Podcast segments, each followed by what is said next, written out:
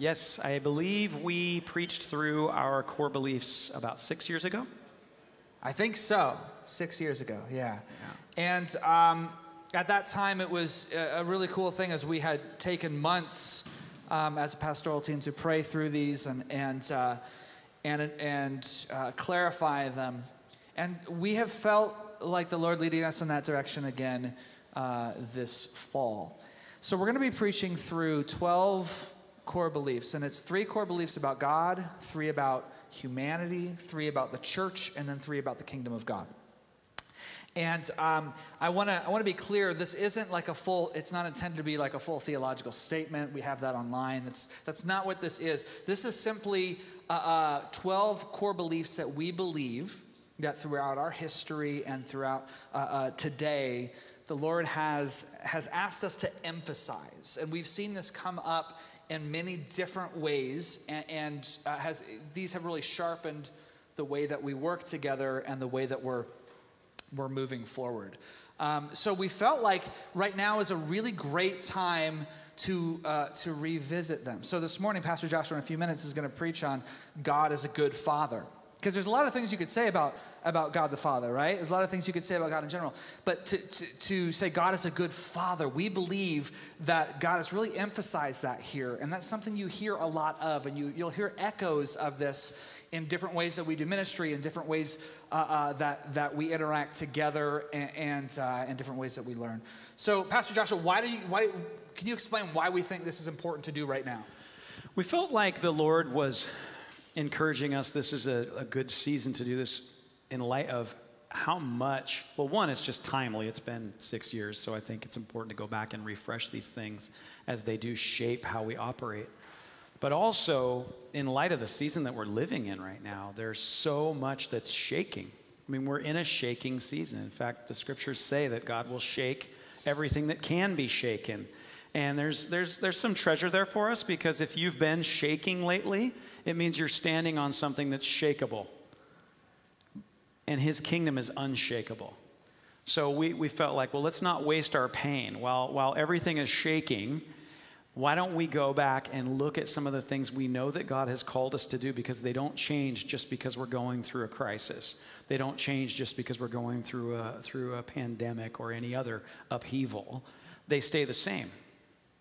And they actually empower us to live like Jesus calls us to live individually as a church right now in the midst of this. It gives us that ability to know who we are and how we roll and and and actually strengthens us because it becomes a framework for us to think through like well we know what we're about.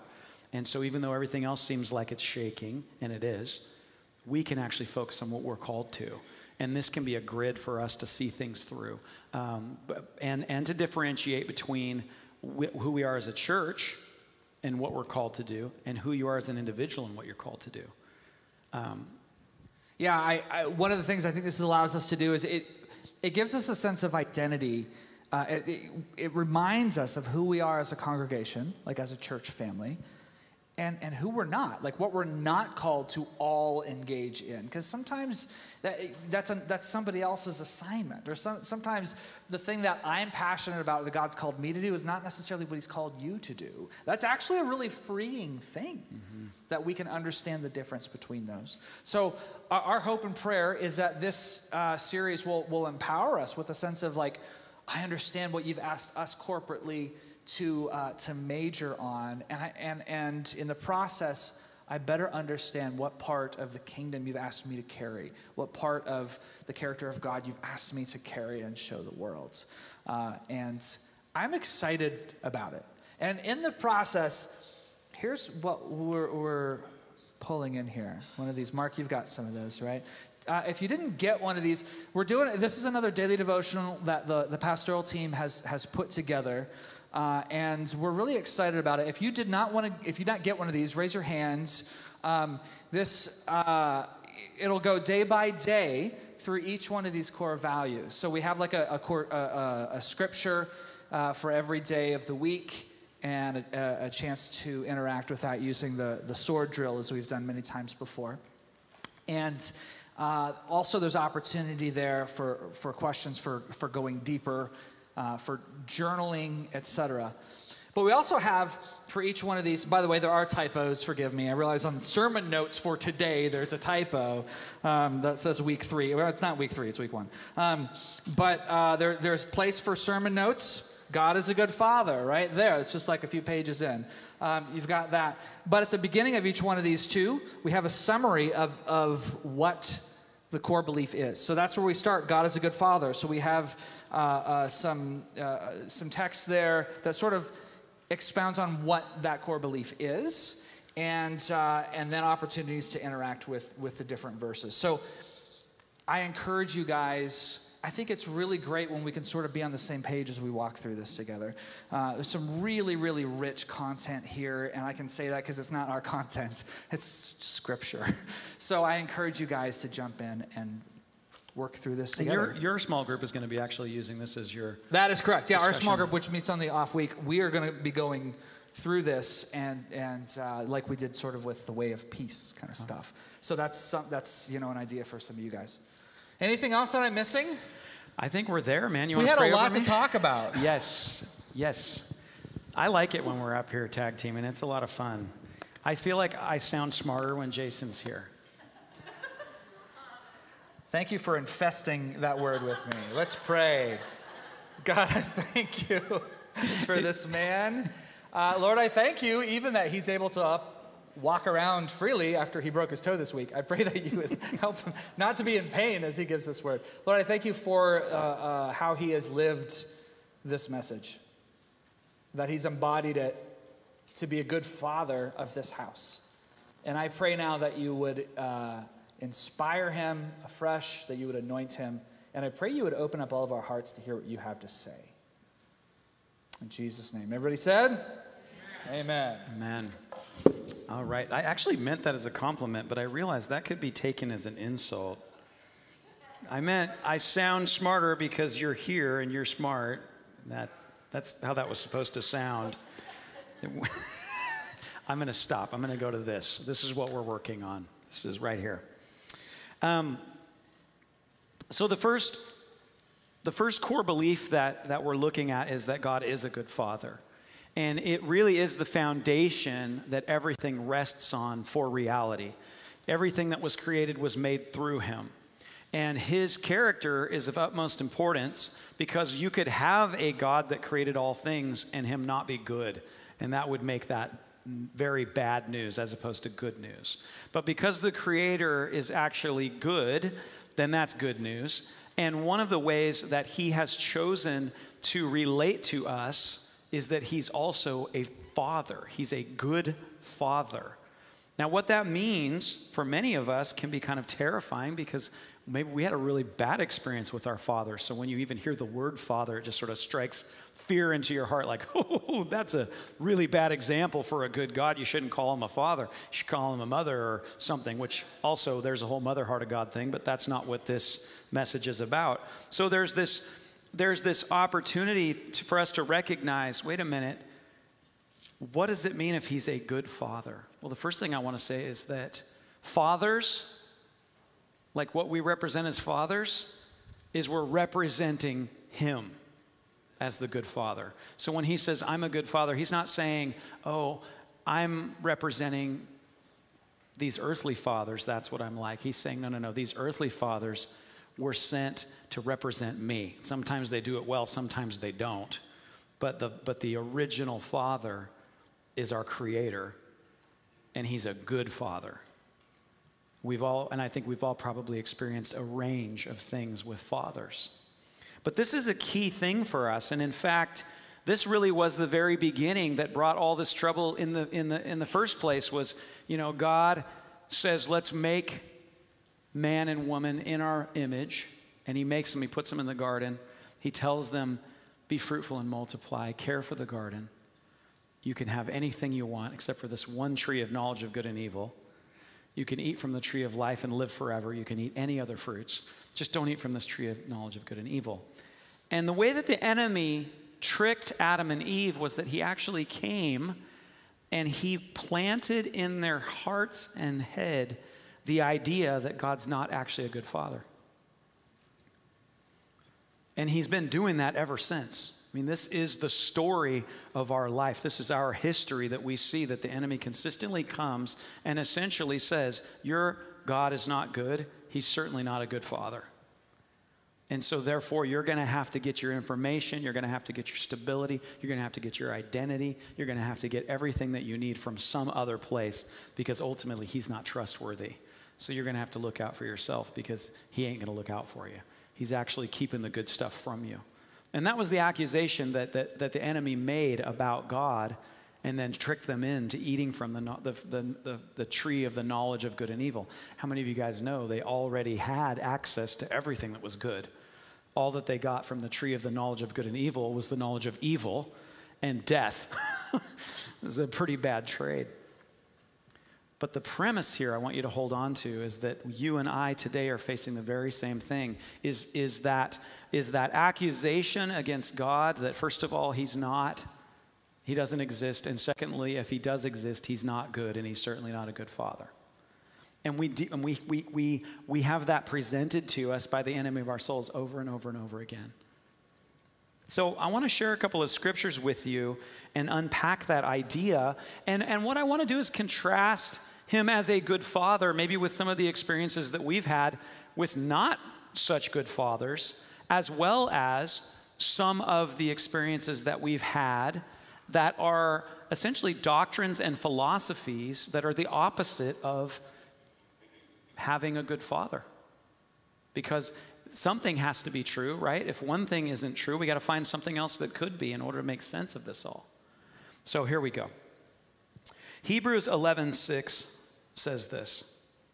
And without faith it is impossible to please him, for whoever would draw near to God must believe that he exists and that he rewards those who seek him. So the beginning of our ability to thrive and function in reality the reality that our good Father created is that we have to actually believe He exists. And then we're welcomed that not only does He exist, but that He rewards us for even trying to reach for Him, for even trying to seek Him. He is encouraged by that, He is excited by that, and He doesn't punish you for what you don't know, He rewards you for what you do know. Did you catch that? So we're invited to know this good God. He exists and he rewards those who seek him. So, this is this invitation to know him and to know that he exists and to know his motivation towards us if we should seek him. Now, let me contrast that to the philosophy of this age. There's kind of a leading philosophy of this, philosophy of this age, and essentially it's that um, that we essentially were programmed on the backs of crystals by some alien intelligence that started macroevolution millions and millions of years ago. And so, therefore, here we are. So, at this point, in you know, the observable uh, practice of science is okay, what we see in the complexity of what we are could not have sprung up from nothing. Something had to have gotten it started. So, even the most ardent uh, atheist scientists, materialist scientists are saying, okay, there had to be some kind of an intelligent designer. It wasn't God, but it was something. There was something. It had to have been. So we think it was actually aliens that that put that programmed it into crystals that came down from space. This is one leading um, theory, and then that started macroevolution, and, and then here we are. And the the so so that's you know that's a theory it leaves us with this idea that one, where did we come from? What is our purpose? What are we supposed to reach for? What comes after death? So we do our best essentially and hope it all works out well. And that, that kind of births some anxiety. I don't know about you, but that births some anxiety for me if we don't know where we came from, we don't know why we're here, and we don't know where we're going. That's a, that's a lot. That's a lot to deal with. For me, that's intellectually unsatisfying. Um, but God says about himself, I exist, and I'm a rewarder of those that seek me. And I made you in my image, and I gave the opportunity to choose me. And if you will believe that I exist, I will reward you and affirm that I do. That's pretty encouraging. That's a pretty encouraging thing. So, as a good father, we can rest in that, that we have a Father and we're made in His image, male and female. We're going to get into Jesus and we're going to get into the Holy Spirit, but for right now, we're focusing on that good Father. So there's this invitation. Now, we have this picture of father. And again, we've all had experiences with fathers. And I was thinking about the opposite of this, right? So we must believe that he is and that he's a rewarder of those who seek him. And I was, I was remembering a story of a, a man that was sharing with me about his dad. And his dad, for whatever reason, just honestly just didn't really like him. And he was always seeking his father's approval. And, um, and so he, he would just, everything that he could do, he just could not do right by his dad. And so finally, but, but finally he asked his dad, he's like, Dad, I, I know you love to fish. Can we go fishing tomorrow? And he's like, All right, we can go fishing. And he's like, But you, you have to be up at, I think it was like 5 a.m. And, um, and then I'll, fine, I'll take you fishing. So he gets up at 5 a.m. and you know the night before they set out everything set out their poles set out the, the tackle boxes and everything and he goes to bed. He's all excited. He wakes up the next morning and he goes out and his pole is there and his tackle box is there and his dad is already gone. And it wasn't because he was late. It's because he had a terrible flippant father. I, I, for the life of me i can't understand why a dad would do that to his son but this dad did that to his son he, he was not a rewarder of his son seeking him. In fact, he had no interest in rewarding his son for seeking him. He, he left without him. Our good father says, I am here. I do exist. And I will for certain reward you if you seek me. I'm not going to leave without you. I'm taking you with me. And I think some of us have experienced these kinds of things. And one of the things that we value so much about understanding that God is a good father is one, it's so important because everything we do will be shaped and seen through that lens. If we don't think He's a good father, it's going to shape our behaviors. And so we really emphasize this because to the degree that we don't see Him as a good father, we can't thrive, we can't trust. This, this man, when I was meeting with him, had a rejection wound in his heart from that experience among many that made it very hard for him to believe that God loved him, and it made it very hard for him to believe that other people loved him because he had experienced that and that got projected onto God. And how many of us have that same experience, you know? We we we believe about ourselves that we're absolutely rational and we're absolutely um, you know these autonomous beings that just think everything through without emotion. But and and that's true. We are rational, but what does happen is we have transference. That's a that's a fact. And we transfer wounds from our own earthly fathers onto God. And we have a hard time imagining that he could possibly be good when we've actually been wounded by our own fathers. So we have a high emphasis here in this house about allowing God to come and heal some of those inner wounds that we end up projecting onto God. We, you know, and, and we do it to all authority, by the way, as well as other relationships. When you're wounded in these kinds of ways, it, it affects everything. But get, getting these wounds healed is so key for us to be able to move forward because it absolutely shapes our ability to have a relationship with God and others. We have to be reconciled to a good father. And it wasn't because he wasn't a good father that we got wounded. We have an enemy. We live in a broken world. We've experienced these things. And so one of the ministries that we love here is, is uh, it's called the sozo ministry. That word sozo simply means saved, healed, and delivered. It's used several times in the New Testament when it says repent and be sozo. And it means saved, healed, and delivered and it's a time to go and deal with some of these wounds. And we, we really emphasize taking time to allow God to heal us in these areas of these wounds so that we can thrive because He is a good Father. And when we see Him from that perspective, it changes our life. It's, it's absolutely foundational to who we are as a, as a people. Now, I believe that's true for all people in, in all churches but this is an emphasis that I want to make sure and bring to us. Like, this is what you're a part of. This is why we emphasize taking the time to let the good Father heal us. He exists, He rewards you when you seek Him. The next scripture I want to share with you is uh, John chapter 4, verse 23 and 24. It says, But the hour is coming, and now is, when the true worshipers will worship the Father in spirit and truth. For the Father is seeking such to worship him. God is spirit, and those who worship him must worship in spirit and truth. Now, this is a key thing to understand, and is that God is spirit. God the Father is spirit. Now, this is challenging for us because we, maybe that's probably why we project our own dads onto him or different authority figures onto him, is because he's actually invisible. No one has seen the Father except for Jesus. He's, he is spirit. And until we are regenerated and get our new body, we can't handle seeing God himself yet. Uh, it's just too much. It's just too much. But we have Jesus who shows us what he's like. But he's not He's not ethereal. And I want you to catch this God is not ethereal, He's not unknowable. He is spirit and He is truth. And He seeks that we would worship Him in spirit and in truth. It's not, it's not fuzzy. How many of you have, have had had those moments where things feel so nebulous, right? You just you can't you can't quite believe. You don't know what to believe because it's so murky. Has, has, anybody ever experienced that? You're talking, you're trying to figure something out, and it just feels so murky. Well, I want to tell you, our Father in heaven is not like that. He is a God who desires that we would know him as he is in spirit and in truth, and the two are not at odds. Spiritual realities are not, they're not murky, they're not mysterious. He's actually saying, This is exactly how I am. I've sent my son Jesus so you would know exactly how I am, and you can trust me because I'm telling you the truth. And that, that's a huge thing. I was, I was talking with a, a young man who uh, his father left his mother when he was like, I think he was three years old. And so he, he just never knew his dad.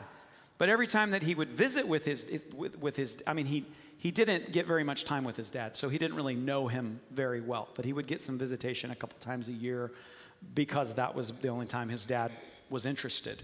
And when they were together, the, the, unfortunate thing about his father is that his father is an absolute compulsive liar. Like he, you know, he has his own story. He actually had seven stepdads. So you can probably put together why you might become a compulsive liar if you have seven different dads in your childhood. Wow, that's its own story, isn't it? So then he's a compulsive liar. So then he lies to this young man whenever they're together. So he's with his dad but he can't believe anything his dad says because his dad just lies to him all the time. So you have, you have your, the, your dad is there in spirit, but not in truth. God is nothing like that. Our good Father is with us in spirit and in truth. The two are in no way conflicting. You can know him as your good Father. And this is a huge part, again, for us that we as individuals are called to be in an intimate, personal relationship with our Father God. I, I think something else that's beautiful in this, you know, the philosophy of our age declares to us that we must all live our own truth.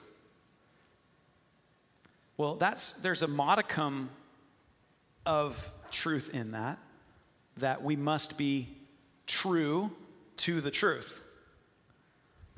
The part where it goes wrong is that if I'm living my own truth subjectively and it's not an objective truth, what if the truth that I'm living isn't actually true? And in God the Father, we're invited to have an objective truth that exists outside of you and me. It's not predicated on what we believe, it's predicated on that it's actually true. It doesn't shake and move based on my opinion. It doesn't become true because I believe it or false because I don't believe it. He is self existent and He is true and He tells me the truth. And you can believe Him and I can believe Him. But regardless of what we believe, He stays the same and stays true. Now, we rightfully should treat all people with respect and honor when we disagree about what's true. And so that's why that that principle sounds right. Like, yes, everyone needs to live their truth. But obviously, there's got to be limits to that because no one agrees that if someone's truth is to go kill other people, that we got to be okay with that. So we have these, what are they called? Happy inconsistencies, don't we? We don't actually believe that truth is completely subjective. We're just seeking to make room for one another. And in God, we can allow that He's carrying the truth. I probably spent too much time on that point. Can you guys receive that? Is that okay? So he's inviting us to know him and to know the truth.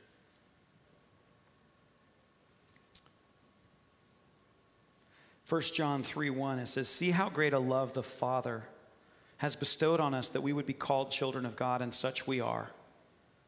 See how great a love the Father has bestowed on us that we should be called children of God, and such we are.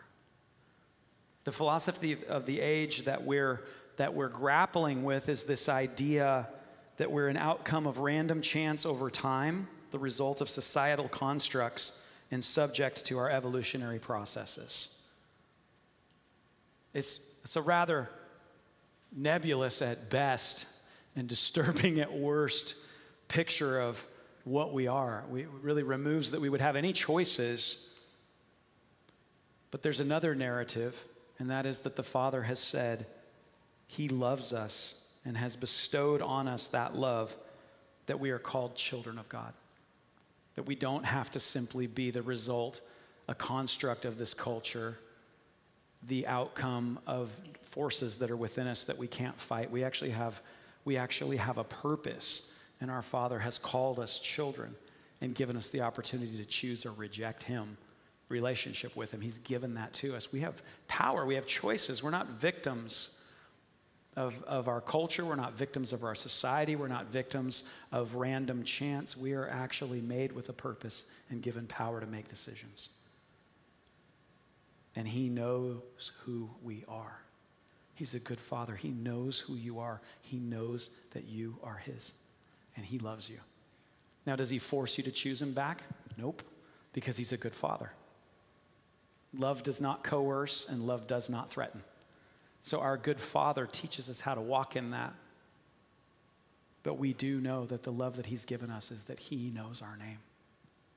He knows that we are His. I remember talking with a, a dear friend of mine, and uh, he was really going through a rough time. And I just asked him, "What do you?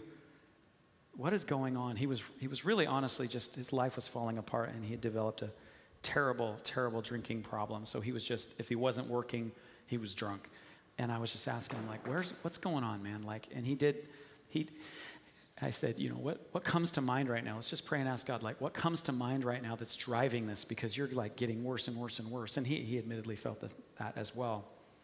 And he said, I just remember, I remember my dad coming home and, and, and they were fighting, and I was in the room, and my dad telling my mom, I don't think this is my son.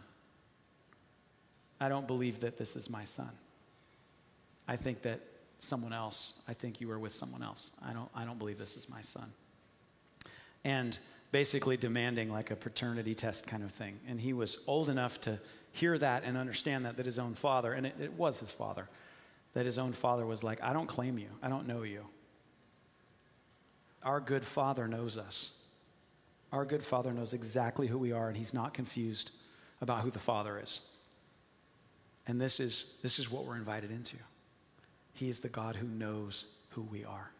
He has not left us to chance. We're not the result of some random timeline. He's our good Father. James 1 17 says this Every good thing given and every perfect gift is from above, coming down from the Father of lights, with whom there is no variation or shifting shadow. Every good and perfect gift comes from above, from the Father of lights. He's a good Father, and He gives good gifts. Now, I think about the garden, right? The context of the enemy coming and accusing God, the Father, of not being good and getting his kids tricked into going and taking a lousy gift from the wrong tree. And really, we run into that, don't we? Where there's things that, that, that the enemy is like, this came from God. Whether it's like, well, think about this like natural disasters. How often do we hear that was an act of God? What the heck? Who came up with that? God came to redeem all things, and when a hurricane kicks up, then it's called an act of God. yeah, there you go. But the truth is, if it's not a good gift, it's not from God. Every good and perfect gift comes from God.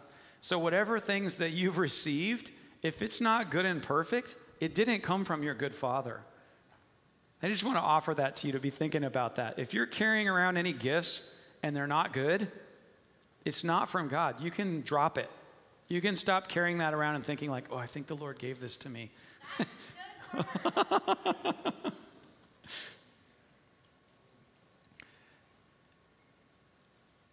So, what kind of a dad is he like? What's he, how does he relate to us? Well, I've given you a couple of points here from these scriptures, but I want to share with you from this, this story, and we'll, we'll close with, with this.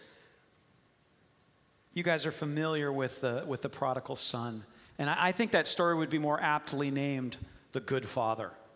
It's called the prodigal son, but really, it's the good father. It's the story of the good father.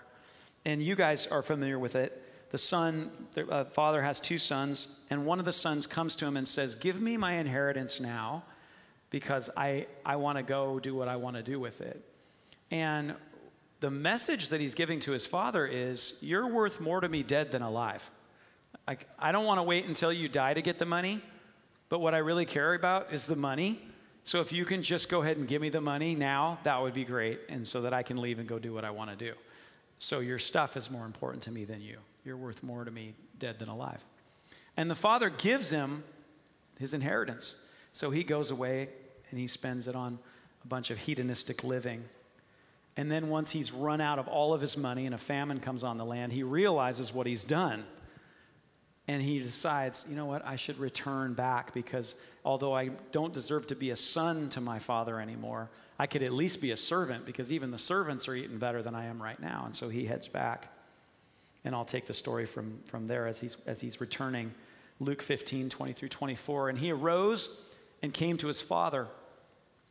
But while he was still a long way off, his father saw him and felt compassion and ran and embraced him and kissed him.